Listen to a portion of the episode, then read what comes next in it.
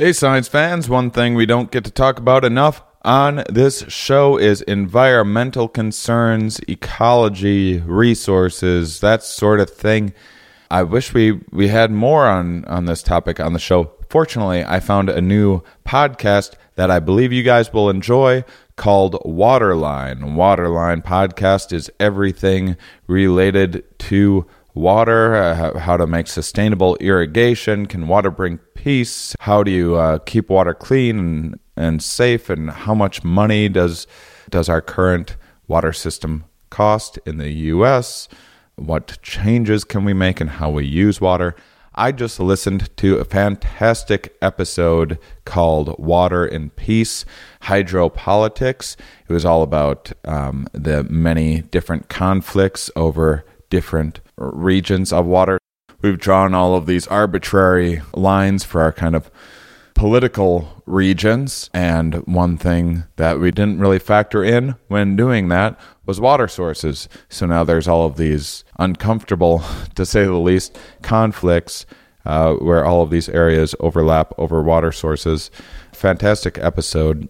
The Waterline podcast is an initiative of Israel New Tech, a part of the Israeli Ministry of Economy and Industry. So check it out for everything you need to know about the economics, political, social, behavioral, technological, and environmental aspects of water. Search for Waterline podcast on iTunes or in your Android podcast app.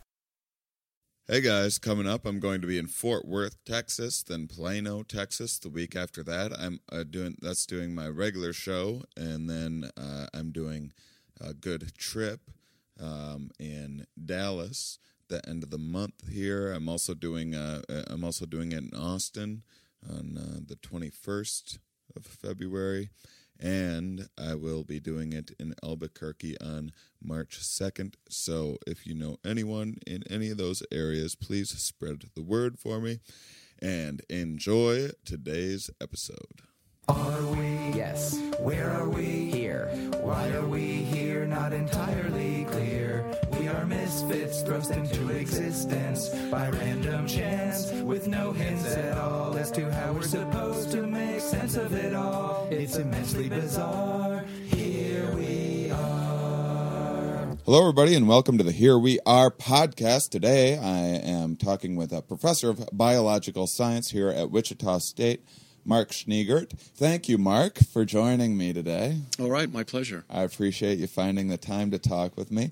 And um, and so so when you first reached out to me, I didn't I, I, I wasn't sure exactly what you um, what you did, uh, but then I looked into it and it was uh, uh, very interesting. You well you do many different things. I, I looked through your papers and you've done a wide range of things, in, including like Jack- some sort jack of of exercise thing. Jack of all something like trades. uh, But um, uh, but one of the one of the uh, some of the work that you seem to be excited about currently is is you're studying kind of uh, uh, uh, life on Mars and and what that that is something. uh, that's that's the most fun project I would say of all the things that we do is looking at life in very salty places, and these salty conditions are similar to what we might find on Mars.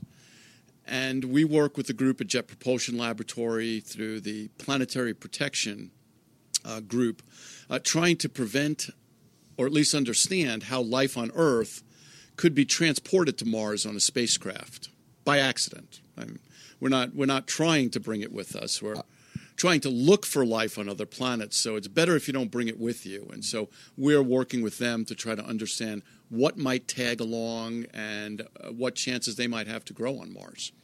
Oh, that's interesting. So uh, um, we, get people to Mars or, or put uh, uh, put a rover there or something like that, and it has some sort of microbacteria or something like that that might be attached to it, and then next next thing you know, there's a alien revolution on Mars. Probably wouldn't happen that quickly. Not no little green men right away, but uh, if you're looking for life, you certainly don't want to bring it with you. That confuses the issues. Yeah, yeah, of course. And it's very hard to clean things in a way where you're certain that you're not bringing anything with you. Uh, the spacecraft are very expensive. Uh, you really can't touch them very much because they're so valuable that even the tiniest scratch could end up being hundreds of millions of dollars in delays and uh, retrofitting. So no pressure. Uh, yeah, there's no pressure. Uh, they don't let me into the facility at all. Right. Uh, but my friends can go in uh, at Jet Propulsion Laboratory and take some samples for us, and then we look to see what kind of bacteria are there, and could they live under conditions that are similar to Mars. And we usually look at one or two conditions at a time, not everything all at once, and uh, we we do a lot of things with salty bugs. Uh, can they live at high salt and and not just table salt? Uh, we look at Epsom salts and uh, a variety of other salts, perchlorate salts, and uh, other things that you find on Mars. Hmm. Uh, life isn't isn't terribly abundant in in salty regions like that, right? Well, what kind of stuff does grow there? There are a lot of bacteria that can grow in these salty places. You're, you're not going to find plants or very much in the way of animal life, but uh, for the microbes, uh, many of them do very well, and they turn out to be diverse environments that have complex communities of organisms that happen to do well in high salt. Hmm. Um, that really highlights the challenges that NASA faces. That uh, of all the, I'd never even considered that of all the engineering problems and everything else they have to deal with, and then and then you get done with it, go, oh, we forgot about the microbes. It, it, it, it turns out that cleaning the spacecraft to get them very clean is gets very expensive. There's a lot of steps, it takes a lot of labor, and so uh, the Viking spacecraft cleaned very very well. Um, and since then, uh, we've kind of stayed away from special regions where we think life could grow, kind of stayed away from water for the most part. Uh, except for the Mars Polar Lander, the Phoenix lander. Uh, that landed on the ice cap. We knew that there'd be water there, so portions of that spacecraft, uh, the arm that reached down to the soil, was very well cleaned. But to do entire spacecrafts to that level uh, costs a lot of money and raises the cost of the missions. Uh, so we're we're careful about where we bring the spacecraft right now, but eventually we're going to want to go to the most interesting places on Mars. Uh, but we want to make sure we're doing it right. Right. Before we go to those places, of course. And um, do you do uh, so, some work with um, I saw you do some bio. Eh, how do you pronounce the bioremediation, bioremediation. Of, like pollutants and? Yeah, well, you know, this is work that we've done in the lab uh, for many years. I did it before I came to Wichita State, and uh, we're interested mainly in um, uh, the kind of messes that you might make from. Uh, uh, petroleum mining or uh, working with crude oils and uh, those kind those uh, compounds. And there's lots of things in crude oil that are kind of hazardous to human health. And whenever you work with any material in very large quantities, uh, over large areas like we do with petroleum and oils and gasoline, there's going to be spills. So you're going to lose some. You know, every time you go to the gas station, there's that one little drop that kind of comes out and falls on the ground. Well, if everybody drops a drop down there, now all of a sudden you start accumulating compounds that may not be so healthy. Um, and so we're, we want to clean those things up, understand how they move, understand how we can clean them up uh, using biological um, uh, sources, so uh, biological tools. So there's bacteria in the soil that can eat almost anything. It's a matter of encouraging them to grow when you need them to grow and creating those conditions so that they'll clean up the messes for us. And so we want to understand those organisms, how they work, where we can find them, uh, and how we can get them to do the job for us. That's uh, that's interesting, and we're do you do any of this stuff with uh, you know everyone's talking about like fracking these days and it's kind of the big industry yeah, that it, seems it, to be taking it is off in it the is US. a big thing and and uh, although although a lot of people don't like the concept and think that um, there's better ways to do it or perhaps we shouldn't be doing this technique uh, I don't think it's going away anytime soon and um, if there's going to be some downside to it in terms of um, uh, m- making some kind of mess in the environment, uh, it'd be a good idea to be able to clean those things up and be able to be able to work on that. So we've been looking at uh, microorganisms that can eat some of the organic materials that are in the wastewaters that come with fracking. Because with fracking, you pump water down into the ground to help loosen up the oil and release more of that oil and gas. Uh, well, a lot of that water comes back up to the surface and is recycled. But over time, you end up with a pool of wastewater that's very salty.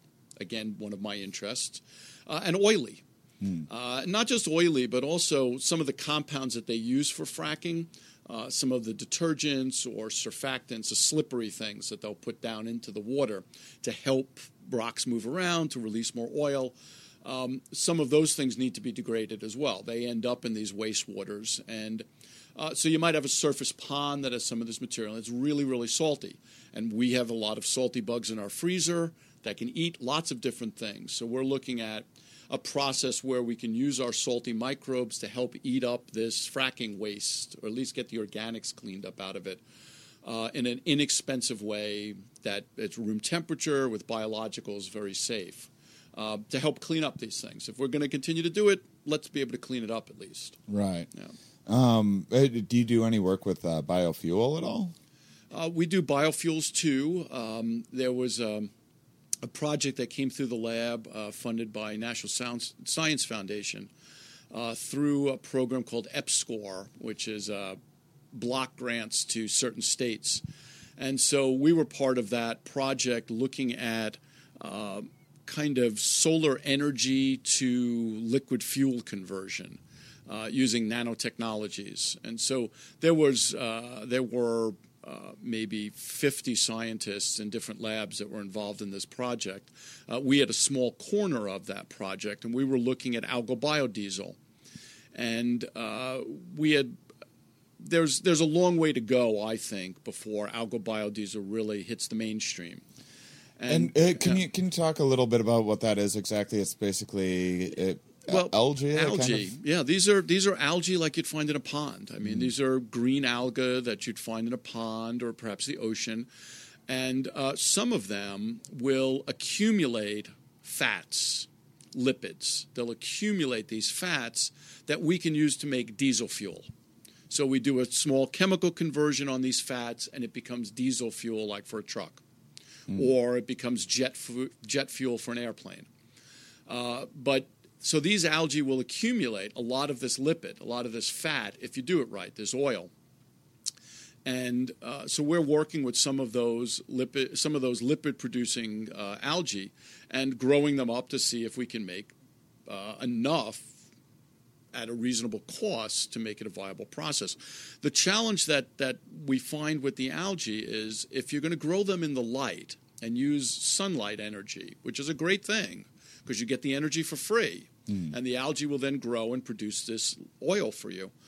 Um, they need to be in very shallow ponds. So the ponds are maybe 10 inches deep, uh, and they have to be very, very broad and very wide, like you know, large portions of Arizona or New Mexico, someplace warm and sunny.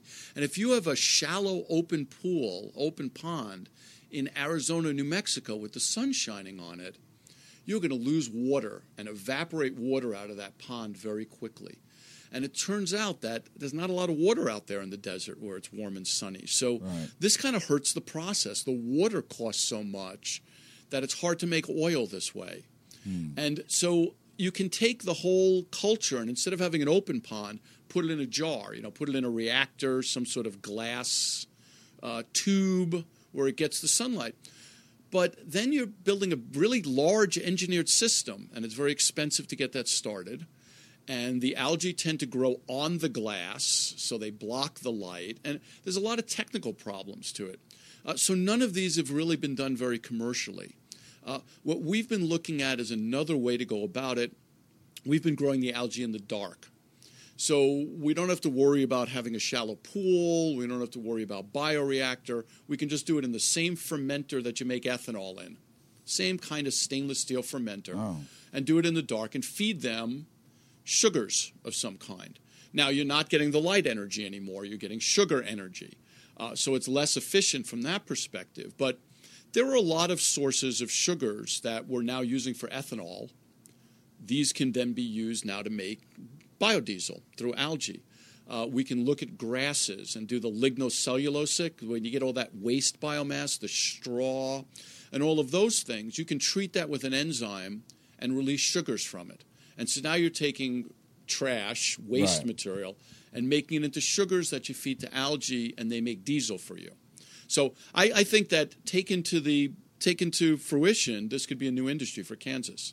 Um, there's uh, there's not many people doing this now in the dark because doing it in the light seems like such an obvious thing to do. But they've been doing that for a long time, and nobody's making a lot of money at it. There aren't big commercial processes doing it. Perhaps this will be a way to go, and so we're looking down that route. So this is very new. The last few years, yeah. Okay, and uh, but probably a, a ways off from.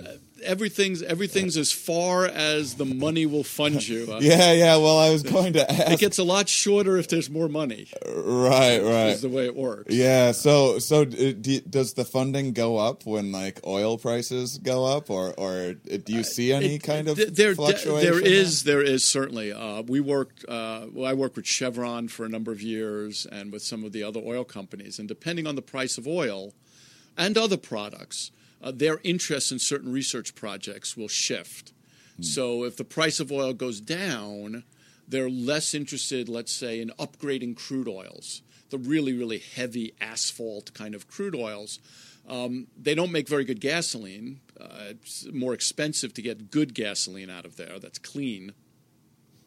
So if the price of oil is, is lower, they're less interested in extracting this oil than if the price of oil is higher. Then it makes more sense to go through the process. So you do see some things like that. Uh, with the federal agencies, it's a big ship. They turn fairly slowly, so you don't see big shifts in funding patterns uh, at the national agencies, unless there's unless there's a very pressing scientific need like uh, cyber terrorism uh, prevention and infrastructure, and then they'll turn and rapidly say, "We need scientists to work in this area. Let's move to this area right now." Most of the other things we work on are going to take a long time. Curing cancer, we're making progress, but it's going to take more than a couple of years. Uh, and so these are broad projects that go on for decades uh, with, with many, many man hours going towards them. Uh, and those funding levels don't fluctuate that much. It was a big increase for cancer, and we expect some more uh, as people focus on these important issues. Do you study cancer at all?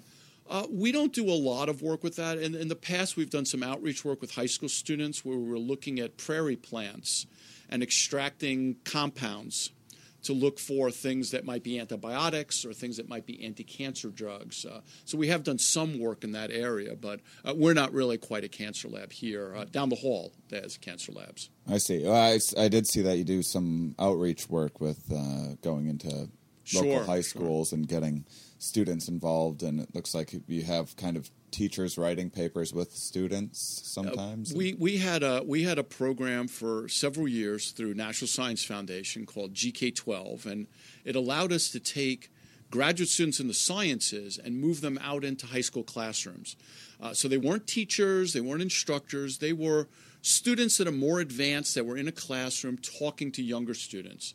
And you know, we brought in uh, a number of uh, uh, a number of people of color and other demographics kind of match the demographics of the schools that we were going into, and students would ask, How did you get to where you are? How can I become a scientist? And that was part of what we wanted to do. Uh, but we also uh, got with the science teachers at these schools, and it turns out a lot of the science teachers just happen to be teachers by chance. They're, they're really actually good research scientists that ended up in teaching. And so then I come to them and say, How'd you like to do research science? And many of them just jump up and they just love the idea of doing these long term projects that are real science that we publish in scientific journals. Um, we're not rediscovering that chlorophyll's green. We're doing new things. And we've published a couple of papers with them already, and we continue to work with some of the high school students. The grant program ended. Uh, but uh, these teachers are involved. Uh, one of the teachers started a, um, a science cafe series in town. Uh, she and one of my other students that was involved with that project uh, run science cafes here in Wichita at the Donut Hole. Um, I think it's the first or second Monday of each month they run these science cafes because reaching out to the public, it's critical to what we do. We don't get we don't get funded. We don't get to do the projects that are important uh, for people here in the United States without folks around us understanding what we're doing and realizing that it's valuable. And I can tell you that you know, uh, working to cure cancers, everybody's going to agree that's valuable. If I were to pick out a detail of one of the projects for that, you'd be like, why are they doing that? It's all part of this broader story. Uh, so, you know, we work, they're asking microbiologists and biologists now to solve energy crisis, biologists. We're solving, of course, medical and cancer and health. We're cleaning up the environment. So they're asking biologists to do a lot of stuff nowadays in the life sciences. And and uh, these things are important to the general public, and we need them to understand how we're spending their money.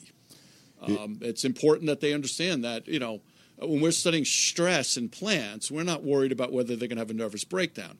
Stress means they're not getting enough water and they're drying out, and that's what stress means to a scientist. right, right. So you know, getting that getting that a point across to people No, I, I, I like the idea saying? of a plant having a nervous having a nervous breakdown. Uh, there was a story years ago. They made a big deal about plant stress that we're studying plant stress, and they're like, "Why would we study their psychology? They don't even." Know.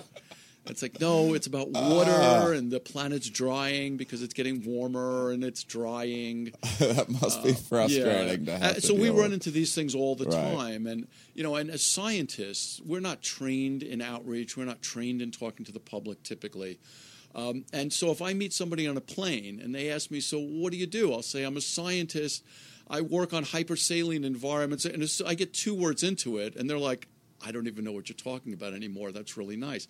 But if I say, I'm working on a cure for cancer, or I'm working on a new fuel source to get us off foreign oil. Hmm. They're like, well, that's important. These are the things that I'm interested in. And I'm like, oh, that's what we're doing. We just don't explain it very well sometimes. We, we lose that broader picture and get down into these details of what we're doing on a daily basis. And so, you know, I like doing the outreach things, a lot of fun, and uh, certainly working with all those young people is, uh, is very exciting for me. Well, you just gave me a great idea because I'm often on planes and people ask me what I do, and then I reluctantly tell them that I'm a stand up comedian, and then there's a million uncomfortable questions that often come along with that. I mean, sometimes very fun conversations too, Sure, but sure. sometimes there's some very uh, uh, you know and it's it's a lot of the same questions over and over again so from now on i'm going microbiologist Go and that'll just shut microbiologist them and right just say down. you're solving all the problems in the world. And, uh, So, so do you, uh, as as someone who is, uh, I'm trying to do, um, you know, I'm not a scientist, but I am trying to do science outreach. I would very much like more of the general pub- public to be interested in science. Do you have any, you have any tips for me? Uh, at, Oh. at all, that might not be a very fair question, I, but you know, again, I think I think giving them information about problems that they find important, and I think we know some of the big problems that are facing humanity, that are facing us here in the United States, uh, and scientists are working to solve these problems, and uh, oftentimes it doesn't look like what we're doing directly relates to that problem but in the grand scheme of things, it does. And remember, science, eh, the way we do science, it's like a giant mosaic. And so you have all these little tiles, and everybody puts their little tile up on the mosaic until it starts to make a picture.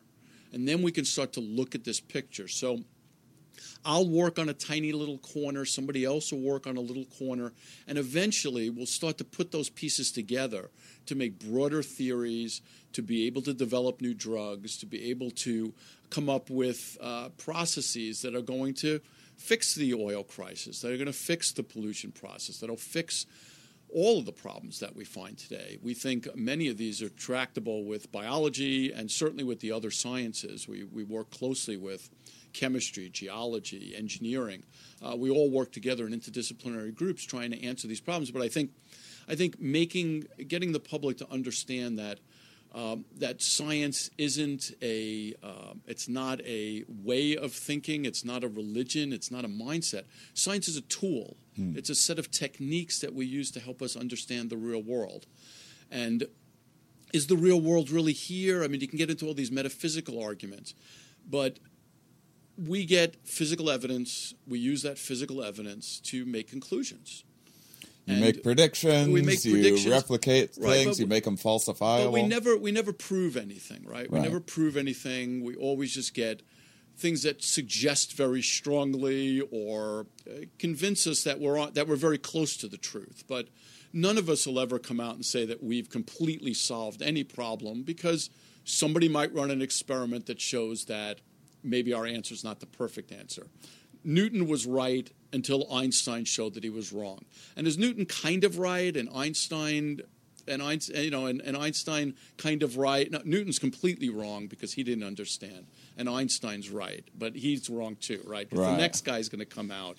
Yeah, it's more New- with something Newton was kind of correct within the models that he was working with, right sort of. and kind so of. our science is always like that you're Right. always working within some framework of data or information that you have but you know when you start and one of the things i think the public doesn't understand very very well is the idea of statistics Hmm. and how statistics help us feel more confident in the answers that we get so when we say that things are statistically significant, usually means that that answer is going to come out 95% of the time. It's going to be the answer that we believe that it is. But there is some chance that it won't come out that way. And depending on what your statistic is, that could be a one in a trillion or that could be one in a hundred that you're have some uncertainty.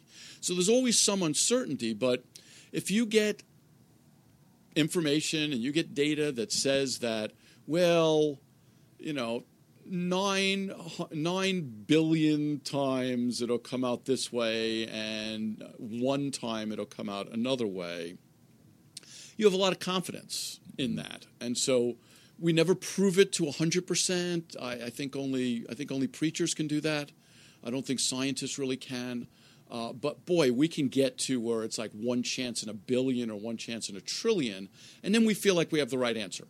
Right. Yeah, that's uh, eh, one of the things that is is definitely a difference between um, an- a scientist mindset and and a lot of people's kind of uh, mindsets or, or opinions on things is doing this podcast. One of I've I've learned that um, one of sci- uh, scientists' favorite things to say is "I don't know." like I hear that all the time. I don't. they have e- e- even if you know I ask someone who studies plants about something about plants, and they're like, "Oh, not my area. I'm not gonna." where it's it's very very detailed information. Right. So you're not going to go to a podiatrist for a problem in your ear. Even though they're both physicians and they know a lot of stuff, I'd rather go to the foot doctor for the foot thing. Right. Uh, so we're all really careful about not saying things that aren't true.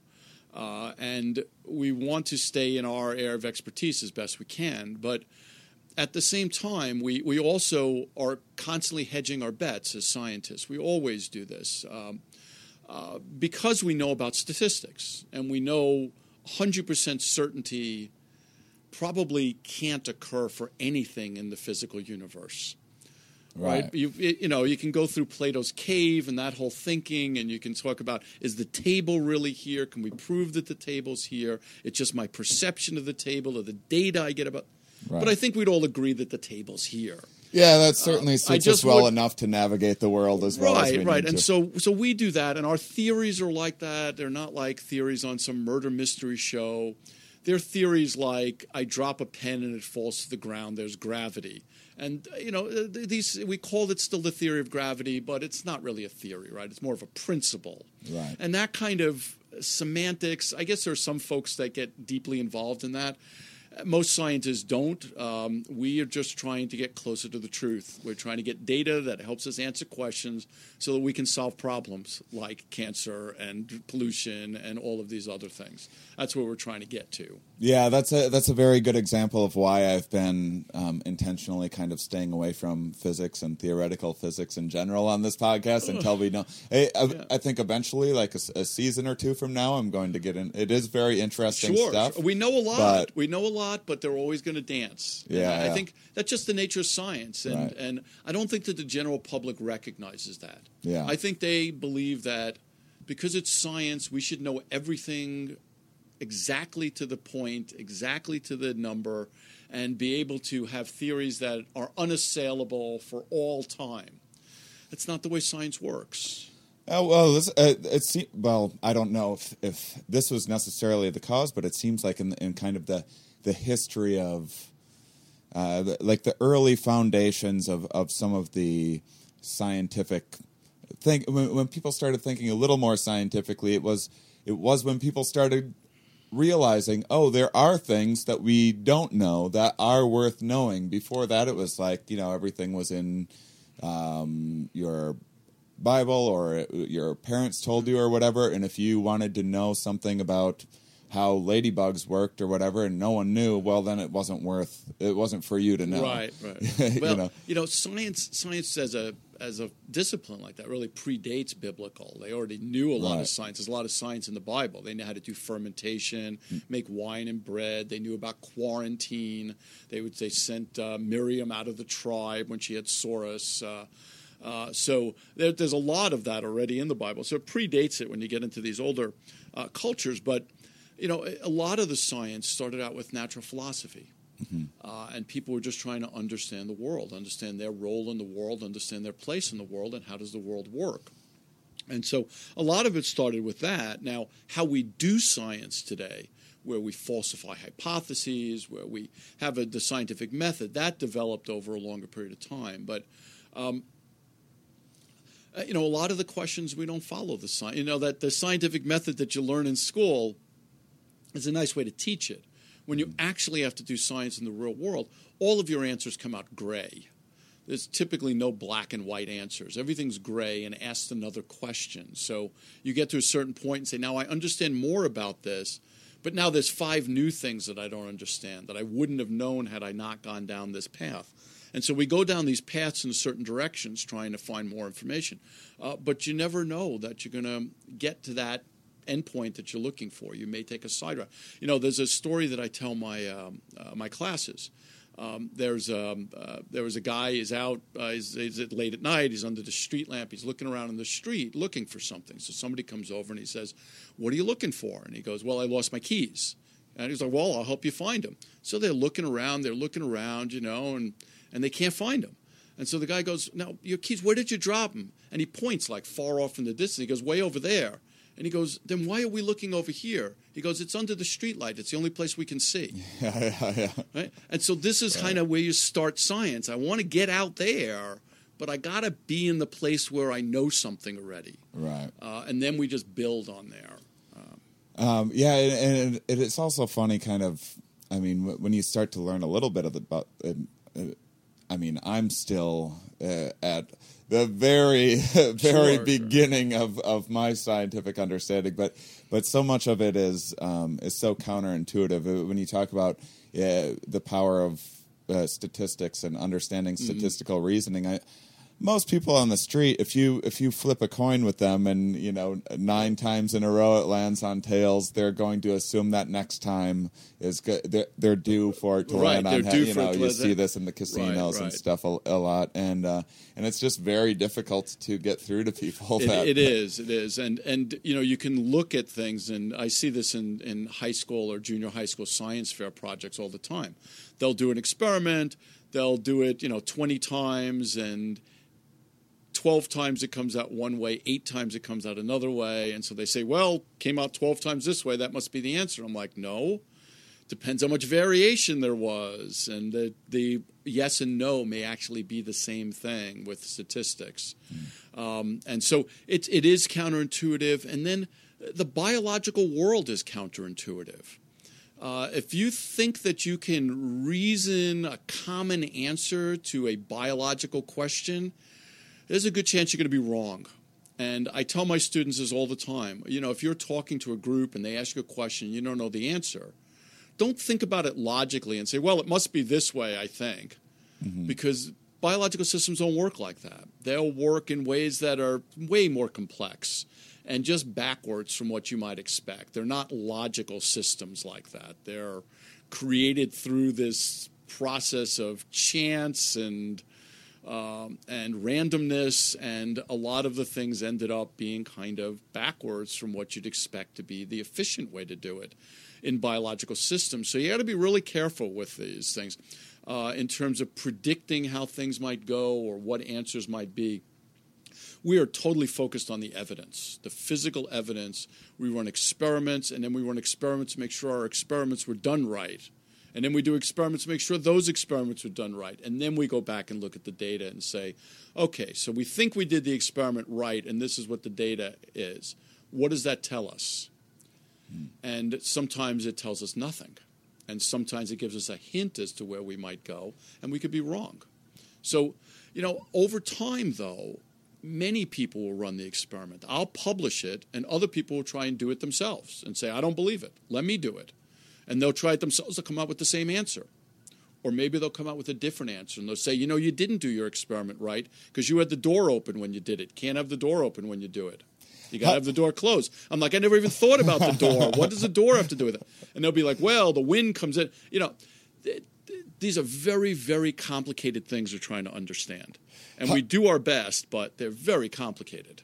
How often does that end up happening? It's like every day. This is every day. This is every day. Is that uh, very frustrating, or is that part of the fun? Of, Well, or, you have I, to- I don't know if you'd say fun, but you have to be a certain kind of person to be able to stay in a research lab and Right. you know i'll get i'll get some students they're just straight a students everything's gone well for them their whole life and they've never failed at anything they come into my lab and get like 10 failures in a row the experiment didn't run right they made a mistake they didn't get answers that made any sense their, their controls didn't work and so it can be very frustrating look you're trying to do something that's never been done on the face of the earth mm-hmm. and it's not just think about it and do it. You know, it's kind of like being an artist. You know, if you're a sculptor, you have to imagine that sculpture in your mind. You have to build the whole thing in your head. But then you still have to get a chisel and carve it out of rock. That is hard to do. And science is the same way. I have a lot of brilliant ideas, you know, somewhat brilliant ideas, but we have to go and be able to do it in the laboratory within a budget, within current science, within with the machinery we have and with the skills we have. And so it's very frustrating. So you're trying to do things that have never been done before. All the easy things were done 100 years ago. There's only the hard things left. It's very hard to do these things. So um, there's lots of failure. It's, it's kind of, I don't know if it's failure as much as walking down a path and learning what doesn't work. But to the people working in the lab, it sure feels like failure. They didn't get the data, they didn't answer the question. They have to do another experiment, think about it a different way. And so, this, you continue to do that. A PhD thesis, you might do that for five years in a row. Not get any real answers, only kind of get answers, think you know what the answer is.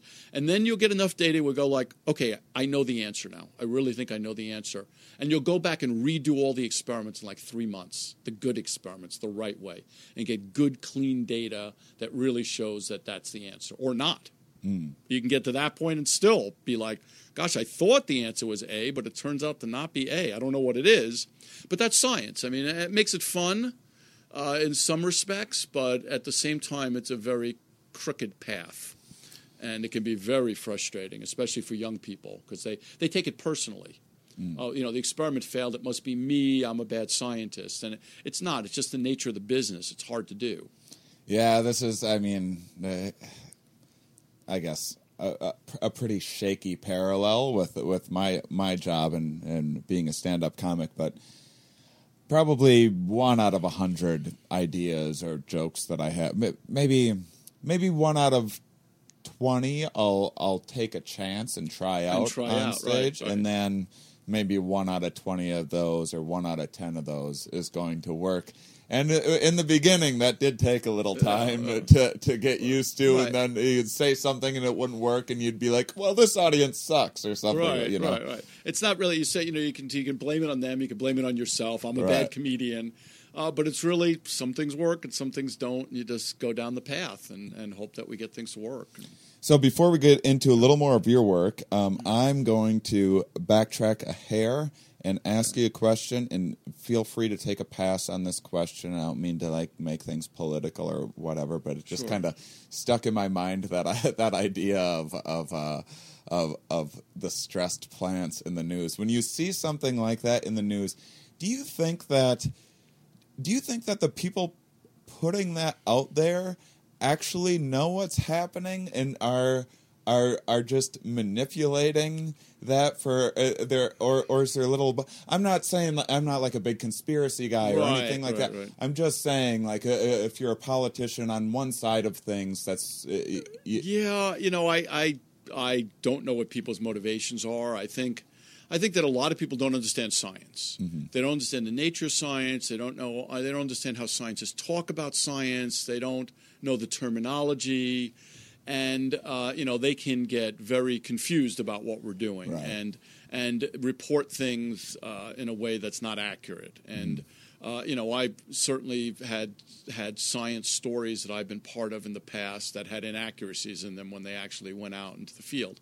Uh, when they were released, uh, it's hard not to do when you're dealing with things that are so complicated, uh, and you're dealing with reporters that just don't have a background in that. So, uh, you know, some of the some of the science you might get on some of the major TV networks and things like that may not be the best science at that moment, uh, or at least not interpreted in the best way. So, I think there's that part of it, and then of course there are some people that are you know motivated by their personal ideology about the nature of the universe and the way it should be, and will latch on to different things either to uh, support their point or to discredit scientists in general. Right. Uh, there's there's certainly a you know um, science deniers out there that are um, that believe that they uh, understand the physical universe in a way that scientists don't, um, and uh, and believe that scientists have uh, you know uh, have some sort of agenda that we're trying to push. Uh, that's contrary to theirs, and and I would say, uh, well, there may be somebody like that on the planet. I don't know any of them, and uh, we're just trying to do the best job we can uh, to answer these questions that are really important. I think most of us are in it for that. Right. Um, it's not about keeping our labs open or about making ourselves famous. In fact, most of us don't want any sort of fame like that, um, really.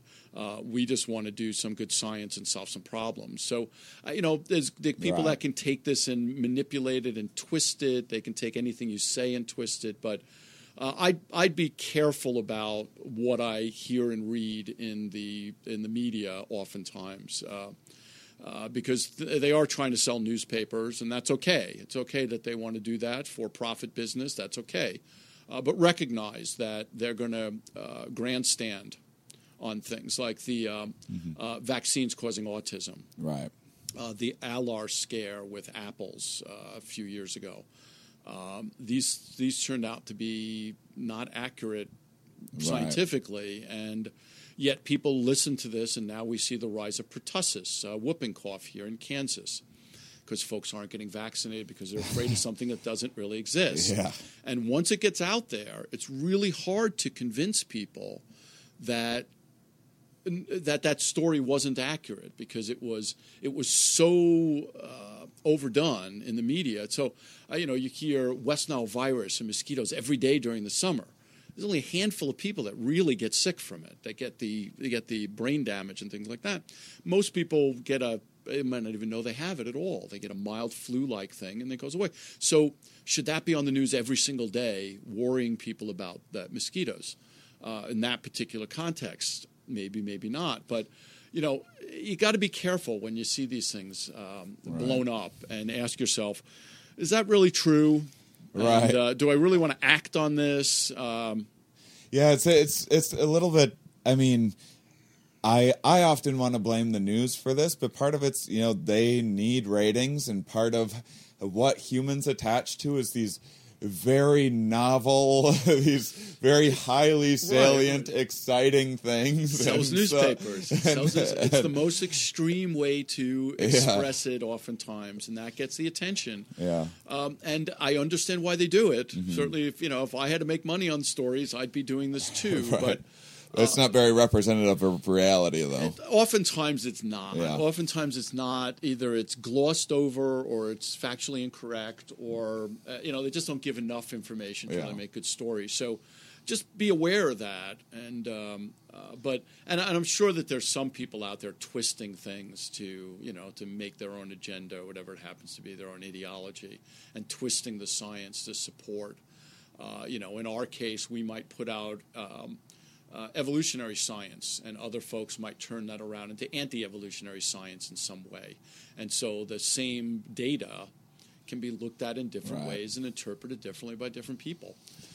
Yeah, and, and and it is. I mean, it, it is a, a good point, and and to in those people's defense, sometimes a lot of times that can very well be just the challenge of understanding this stuff. I, I, knowing this podcast, I get a wide range of people, but but even when I'm, you know, I'll I'll read a person's book that they've written, and mm-hmm. I'll be interviewing them about their book that I read and yeah. took notes on and was interested in, and it will be in something that, uh, like you know, evolutionary psychology or something that I'm I feel a little more comfortable in, and uh, and I'll I'll set something up. I'll be like, so this and this and this happens, and they're like, oh no, you have that all backwards. Right, right. And I I know a fair amount more about it than your average you know, person. The um, the the average scientist that's getting money from National Institutes of Health, they don't get their first research grant where they actually get some money until they're in their 40s hmm. or late 30s. Uh, that's a lot of training. Yeah. Before you get the keys to the car, kind of. right. Um, so we go through a lot of training. It's not just the four years of college, it's the five, six years of PhD. It's the another five or six years of postdoc on top of that. At least I postdoc for 11 years myself because I loved being in the laboratory. Um, and then, even as an assistant professor, you're still learning how to do this business. Uh, so the concepts are very complicated. How to go about it is very complicated. And you know, I just I just ask people in the public who may have some understanding of it, uh, but not a full understanding of what we do, to kind of step aside a bit and let us do our business. Mm-hmm. Um, uh, we're trying to solve big problems, and it's very hard to do. It costs a lot of money. Uh, it's very hard to do these things. We need a lot of students and other people to work with us, and uh, we just want to go ahead and do that business. And maybe we're not the best at communicating the science all the yeah. time to the general public, but uh, you know, we want to solve these problems and uh, or be we, supportive. Just don't get in the way of things. Just don't get in the way. Recognize that it, it right. d- that you know we're putting less into the research endeavor than a lot of countries are on a, on a per capita basis, on mm-hmm. a GDP basis. We don't look very good next to a lot of other countries, and you know, for many years, they always talked about, National Science Foundation always talked about technology transfer from the United States to other countries. The last 10 years, it's been transfer from other countries to the United States. Uh, we are not going to be the technological leader anymore if we continue to underfund technology and underfund research. And Apple might be making a lot of money, and companies that do technology might be doing well. That doesn't mean that the research effort in these areas which mainly occurs at universities and national laboratories across the United States. That doesn't mean that those laboratories are being funded in a way that uh, supports our economy. Mm-hmm. That's going to get us. We want an we want an intelligent economy. We want an innovation economy. We want an economy based on technology. You don't get that without research. And the things that we do today may not bear fruit for 20 years or 30 years. That's the nature of research but you have to do them, or 30 years from now, you don't have that, and you're starting all over again, like we're doing with antibiotics. Right. Uh, and how far behind we are with the development of antibiotics because we kind of dropped it for a generation. Uh, we can't do that. We can't keep cutting the budget for National Science Foundation or limiting their funds or for National Institutes of Health and expect these problems to be solved. Right. Uh, it's it's time consuming. We need a lot of labor. It's expensive, and need funding to do it, or else we're not going to get the cures for cancer that people want. Yeah, often people will just be like, "Ah, they'll figure it out." you know, we will, we will, but you got to give us the resources to right. do it, and it's not so that I can keep my operation going, it's so that we can actually solve these problems right. in, a, in a reasonable amount of time. All right, so uh, so we'll get into a little more of your work. This might be a good point to, and and now I'm a hair nervous because I'm remembering the thing that I forgot to remind you about ahead of time. Did I email you about the nonprofit? You did say that uh, you could okay. ask about a nonprofit. Uh, yes. Yeah. Do you have Do you have a uh, nonprofit that you would like? You know, to there's there's a number that I that I enjoy that I think do really good work. Uh, one that I've been involved with for a long time is Save the Children and uh, I've been uh, contributing funds there for 35 years, I think, since I was in college. And it's it's a relatively small amount each month. And you know, I in the beginning I kind of liked having a picture of the kid, and I could send cards back and forth and things like that. And then I kind of realized that I'm really not supporting this child. I'm supporting his entire community. Mm-hmm. He's just a representative, a face for this community. And I've been through four or five communities already over the years. And what I, what I like about the program is that uh, well, it's focused on children and, and communities and helping children, of course. Um, but People aren't going to argue with this. Not argue that. Like, Uh, ah, we don't need yeah, we don't, we don't care much. don't you know, a, a friend of mine works uh, for UNICEF in Tanzania. Uh, UNICEF does great work out there too. So I mean, there's lots of agencies that that help children. Uh, I've just been with Save the Children for for a long time, but uh, you know they have they have low overhead costs. They uh, they put a lot out in the field. And one thing that I like is sometimes they finish like they worked with the community and get it to a certain point where it's functioning much better and the kids are getting education and they move on to another country or another community. Uh, it's not a forever thing where they're just just continuing to throw money into the same pot. They do make progress and move on and then say well sorry you're going to have to change kids now because we're moving out of uh, this region and moving into this other region. So i've, I've liked that and it was, it was even as a college student i think back then it was maybe $24 a month and now maybe it's 30 or $32 a month and even as a college student i was able to afford that and it's just a little thing that i it just continuously do forever now That's And- wonderful. and, and throw some funds there And uh, and listeners, of course, can always go to the Here We Are Podcast.com website, and there will be a link on there, or you can just look it up yourself as well. Um, just like to encourage that on the show. And uh, so so. Uh, getting back into your work and speaking of you doing a wide range of topics, right. Um, right now you're you're doing some work with um, bacteria on bird feathers or something. bird feathers yes um, How how did you get into this? Well, uh, there's um, uh, one of my friends on faculty here in the department came in the same year I did, and we said, you know, everybody's going to always compare us because we came in the same time. Let's be fast friends and let's work. So we just like to hang out and work together. And so we had done a project earlier um, on uh, West Nile virus. Uh, in birds, uh, in wild birds, and how prevalent is the West Nile virus, vi- uh, the the uh, organism, and so we were looking at birds that uh, migrate, and we looked at birds that kind of stay where they are, resident birds, and uh, it turns out in our study that the migrant birds didn't have very much West Nile virus exposure, either that or they died from it, and we didn't find the birds. Uh, and the resident birds turned out to have a lot of this West Nile virus. Uh, cardinals and things like that turned out to have higher levels than uh, the American tree sparrow, let's say. Uh, and so that project kind of ended. We just did it for fun. And so we were trying to think what we could do next. We just want to do something kind of out of our discipline because we're I'm a microbiologist, he's an ornithologist. We're separated. It's pretty big distance in biology. Uh, so we had talked about uh, bacteria that are in bird guts in their intestine.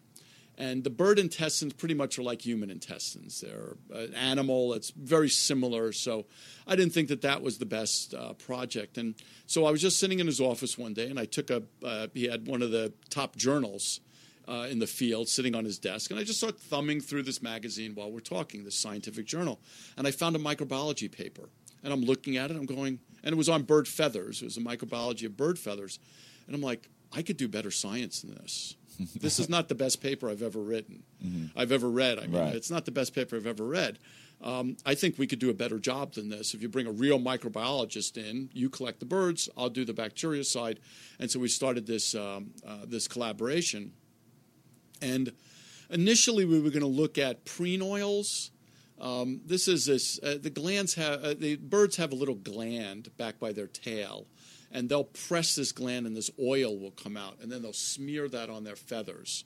It's part of their sanitation behaviors, mm-hmm. preening. They're covering their feathers with oil. It keeps them waterproof, and and it has antimicrobial properties. It can kill some bacteria, they say. So we were going to study that. Turns out really hard to work with that material. And you know, we're just doing this for fun. We don't have a grant to really do it, so we're not controlled by, you know, we said we would do these things. And so we said, well, let's just isolate some bacteria from these feathers, see who we have, and then we can try and test them with the preen oils later. And so a student went down that road and um, isolated several hundred different types of bacteria uh, from these bird feathers. Uh, and these are wild caught uh, juncos, uh, the dark eyed junco. Very, very common bird, one of the most common birds in North America. And it's a long distance migrant, too. And so uh, we started to ask the question who's there? What bacteria are on the feathers? And uh, we use uh, genetic techniques. We look at DNA sequences and things like that to determine who's there. Um, and so the student did his project, and we characterized these organisms, and he wrote his thesis, and he goes off to a job. And then I sit down to write the publication. And, you know, when you're going to write a paper and put it out in the scientific literature, you start to look at things very, very closely because now you're making a permanent record of what you're saying. You want to make sure every word, every character is correct.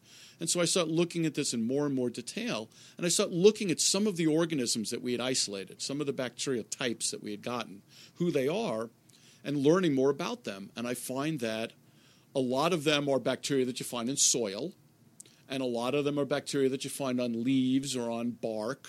And that's expected. The birds are ground feeders; they're on the ground a lot. They fly up in the trees.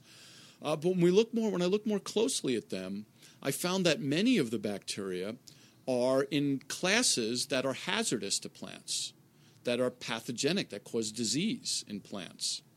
Um, some of them cause disease in crop plants like wheat and rye and other grasses.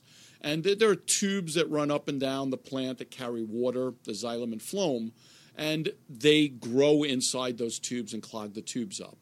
And then the plants wilt or they get some other disease. Um, so we found a number of organisms that cause plant disease, or at least it seemed like they did. We hadn't tested them yet, but we had seen them.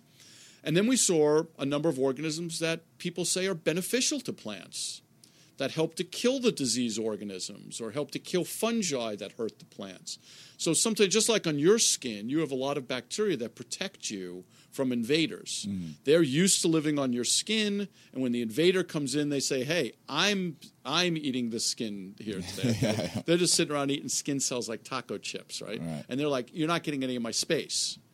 So the invader comes in and they release antibiotics and kill the invader and help keep you safe. Right? We have a lot of bacteria that do that for us. Plants have that too, keep them safe from all these invaders. Uh, so we found both beneficial bacteria and harmful bacteria on the same birds. Nobody had ever seen the harmful ones or the helpful ones before. The previous work just wasn't done in that way. This is why I said we can do a good, we could do a better job. We might find things they didn't find, and we did.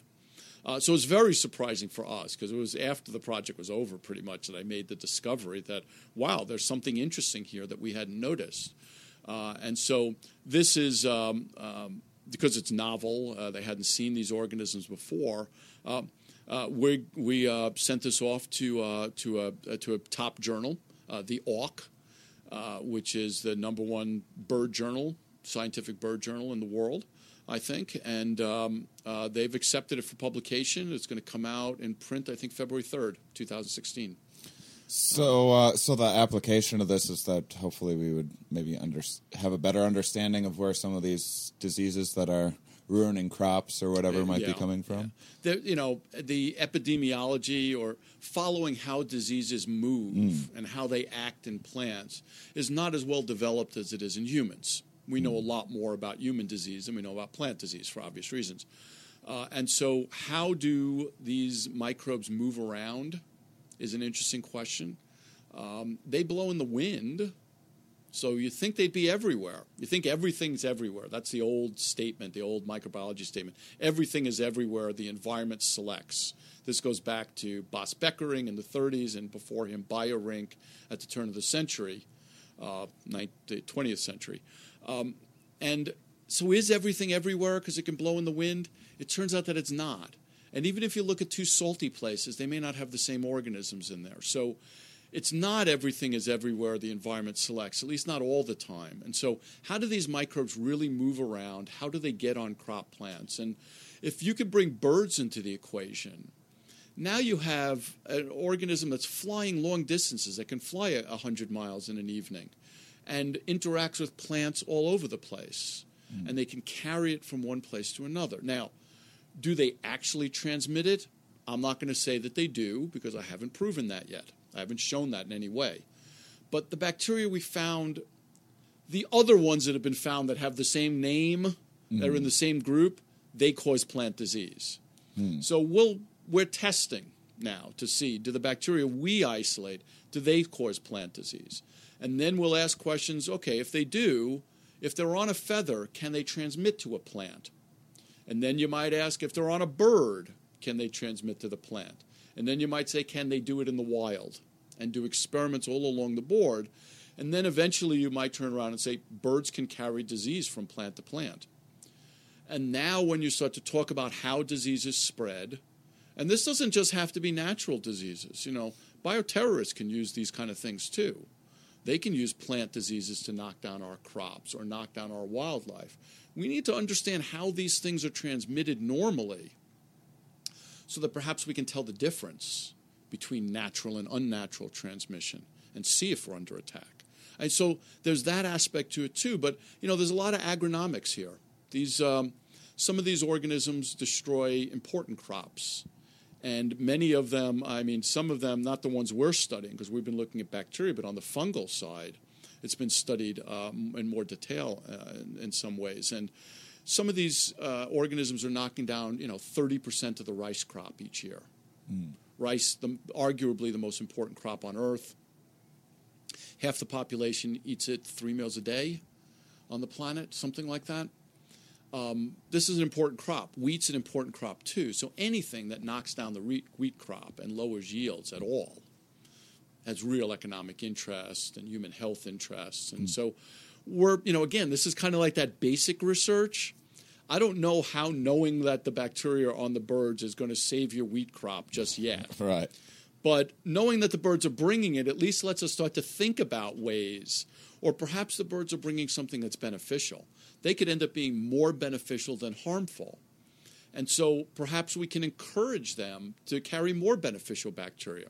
Not exactly sure how, but that's how basic research eventually snowballs into something that becomes a daily product that you don't even think about using.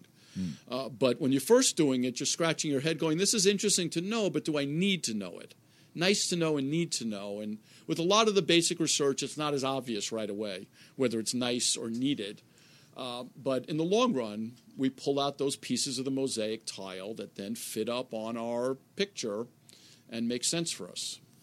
Uh, well, that is uh, that's fantastic. That's uh, this has been an interesting conversation. I'm glad. I'm, I'm especially happy that we got into um, uh, uh, kind of talking about the importance of science in general. Oh, me too. Me too. Everything. So, uh, um, and great. and and your work is very interesting. So, thank you very much for being my guest, Mark Schneegurt. And um, thank you all for listening. Thanks for being curious, and I'll talk to you next week. Thank you, everybody, for listening. I was not kidding when I said that Mark had a variety of interests. He has several books that he's written um, that you can check out. He's written several travel guides, actually, uh, travel guides to um, sites in Michigan, Indiana, in Chicago, all over Illinois, in uh, in Hamburg, in France and and he also uh, wrote wrote a book, um, Everyday Holiday. It's the largest Jewish calendar ever. So go to the Here We Are podcast.com website and check out all of the books that he's written and uh, make sure and tune in next week as I talk with um, Narayan. Um, just trying to make sure I get his name right here. Narayan Janakaraman, um, which it took me like five times during the interview to pronounce it correctly, and then I just screwed it up again now.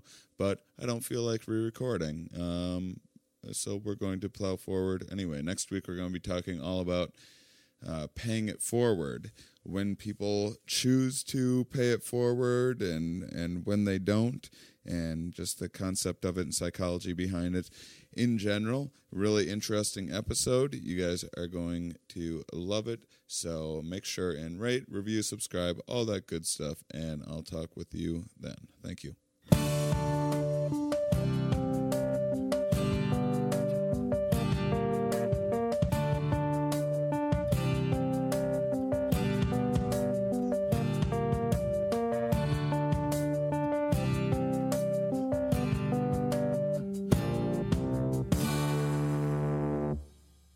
say uh, Seinfeld was, was on an island and he was blowing Boris Karloff. What would it, what would that be like? it might go something like this. Oh, Mr. Karloff, I loved you in Frankenstein, and I love giving you a blowjob. Why, Mr. Seinfeld, I love having you